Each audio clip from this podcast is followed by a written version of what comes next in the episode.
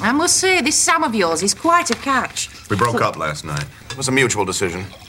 Well, a little more mutual on her part than mine. But anyway, I'll be fine, Dad. Well, that's the spirit. Just put it all behind you. Exactly. Though I must admit, I'm having a little difficulty achieving closure. See, Sam said that her feelings changed for no reason. Can't help thinking it might have been something specific about me. Now, hold on. Don't try to make this your fault. If a woman's trying to spare your feelings, she'll give you the old, it's not you, it's me. That's exactly what she said. It's gonna just drive me crazy, you know? Until I know why it ended, I'll just assume it was any number of things about me. My self confidence will be shattered. Well, you got two choices here. You can spend days trying to figure it out until it drives you nuts, or you can do the smart thing, make a clean break, never talk to her again, and get on with your life. Much easier said than done. How many of us have been rejected in the past by a boyfriend or girlfriend, or a husband or wife, or even a best friend? And you just say they say you know it's just my feelings have changed and they give you some vagueness. I don't know why. I, I don't know. I can't put my finger on it. And you know they know why. They're not that dumb and they have the ability to say well you irk me or i found someone i like better or you know they could give you some reasons and they could do it tactfully. That would be much better. But if they don't what happens? Then you have what i call the fill in the blank problem. Let's just say the woman's name is Sarah. Sarah left me because fill in the blank. You have a big question mark there because she doesn't like the way I look, or I'm too old, or she doesn't like my sense of humor, or you go on this whole huge self attack, self criticism. You douse yourself with it.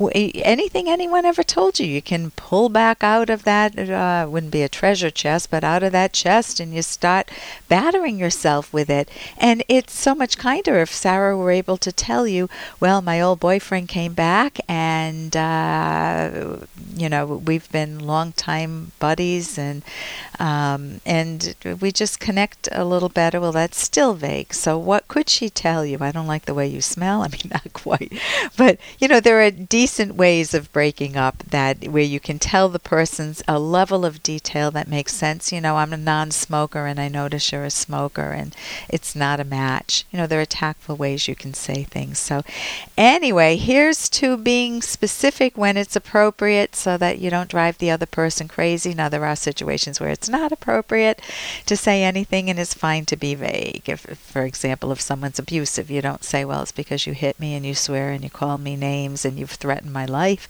You know, it's much better to just be vague and say, you know, there's just not the chemistry or something's changed and you figure out a safe way to exit. I wouldn't even say there's not the chemistry because a person could go off the wall. So, anyway, I'm Dr. Dr. Ellen Kenner, and my show is The Rational Basis of Happiness. I'm a clinical psychologist here to take your calls and questions. And here's a question that I received from Tina Hi, Dr. Kenner. I've been divorced for a year and a half. My parents and my ex husband Jack seem to be playing games with me. My ex husband invites my mom and dad to visit him and they accept. They go. This causes me much pain. I feel betrayed by my own parents. I love my life in this town, but in order to cope with the pain and hurt, I'm considering moving to another area. What can I do to prevent my parents and my ex husband from continuing a relationship? Can I do anything? Tina. Tina, in some sense, you're powerless to do anything because they're their own people. And it's possible they may be playing games. Uh, maybe they both are upset with you and are trying to trick you back into uh, the marriage again, but you've been divorced for a year and a half. Or maybe there are other reasons, but it is understandable that you feel hurt. And the person that knows the most about your hurt is you. So you want to spend some time with yourself asking some questions and doing what, what's called introspection, listening to your self talk, listening to yourself.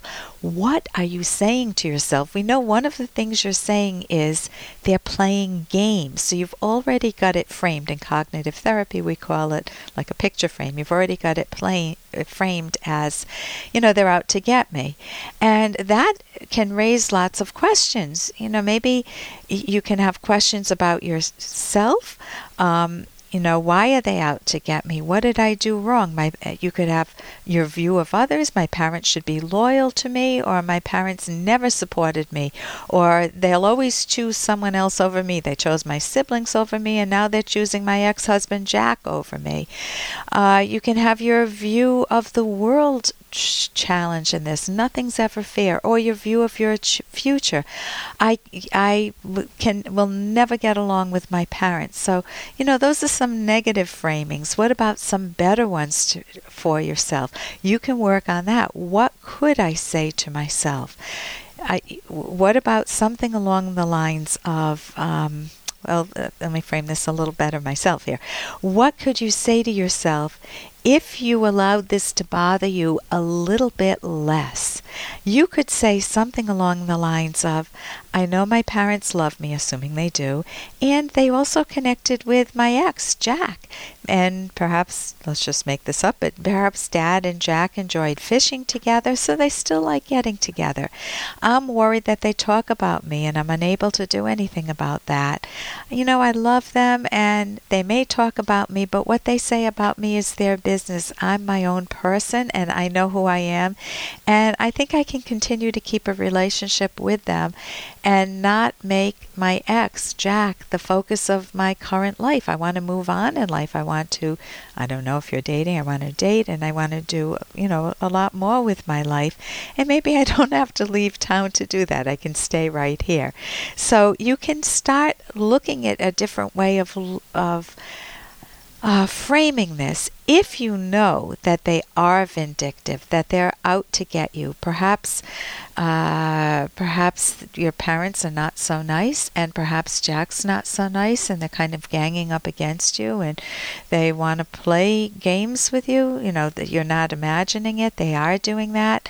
If that's the case, then you might want to say, "Do I want stronger boundaries with my parents?" If this is the type of individuals that they are, and they're really picking Jack, who had three affairs while we were married, and I didn't have any. I was faithful to him, and they're choosing him over me, then maybe I need to distance myself a little bit more from my parents. Now, if you live across the street from them, then yeah, you might consider, if you can afford it, to move a little further away.